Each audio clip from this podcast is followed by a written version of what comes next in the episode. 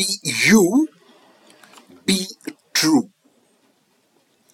In Act 1, Scene 3 of the play Hamlet, the son of Polonius is about to go to Paris. Before he does so, he comes to his father and asks for advice. His father gives him pointers for life. And the final bit of advice that Polonius gives Laertes is as follows This above all, to thine own self be true, and it must follow as night the day, thou canst not then be false to any man. Many think that the original meaning of these words are that a person must look after his or her interests first, and when he or she is secure financially and otherwise, he or she is automatically gracious with others. A secure person is a person who responds to others with grace.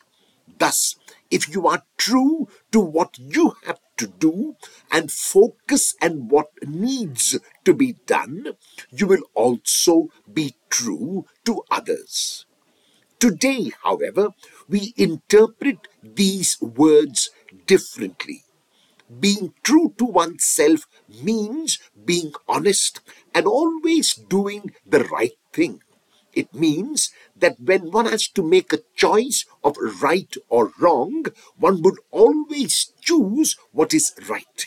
If we do this, we will be true to ourselves and in our dealings with others. Both interpretations are valid. They can both be used to understand what it means to be oneself and so to be true if one is secure, then one can be gracious with others. If one always does what is right, then one will not need to hide behind a mask of any kind. Are you yourself most of the time, or are you a comparer?